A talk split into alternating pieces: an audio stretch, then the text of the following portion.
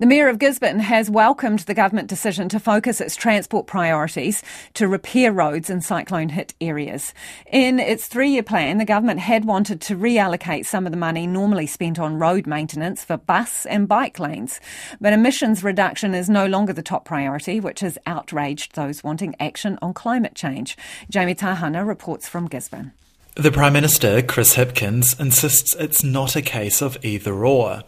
Rather, he says it's about creating an infrastructure network that can adapt to climate change. Here in Gisborne, which is cut off from all but one direction, that's welcome news for Mayor Rehette Stoltz. I would be comfortable that the government would balance their responsibility to reconnect our communities and also communities in the Coromandel, the Hawke's Bay, and Auckland with their climate change responsibilities. Tairāwhiti is cut off from Hawke's Bay, with State Highway 2 destroyed in several places. With hillsides collapsed and bridges gone, it's likely to remain impassable for months. Graham Lowes, a manager from Farmers Transport, says that's devastating for us to get stock to the market from Gisborne to say the Hawke's Bay was once a once a 250 kilometre trip involving about four hours.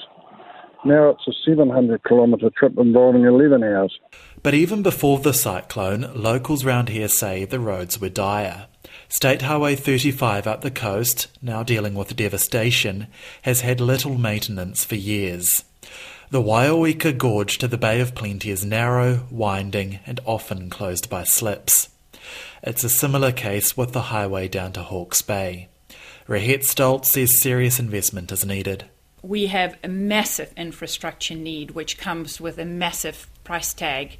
So the government reprioritising money for infrastructure for our region is a top priority for us. So we welcome investment into our region. We will need millions and millions of dollars. But the praise round here isn't universal.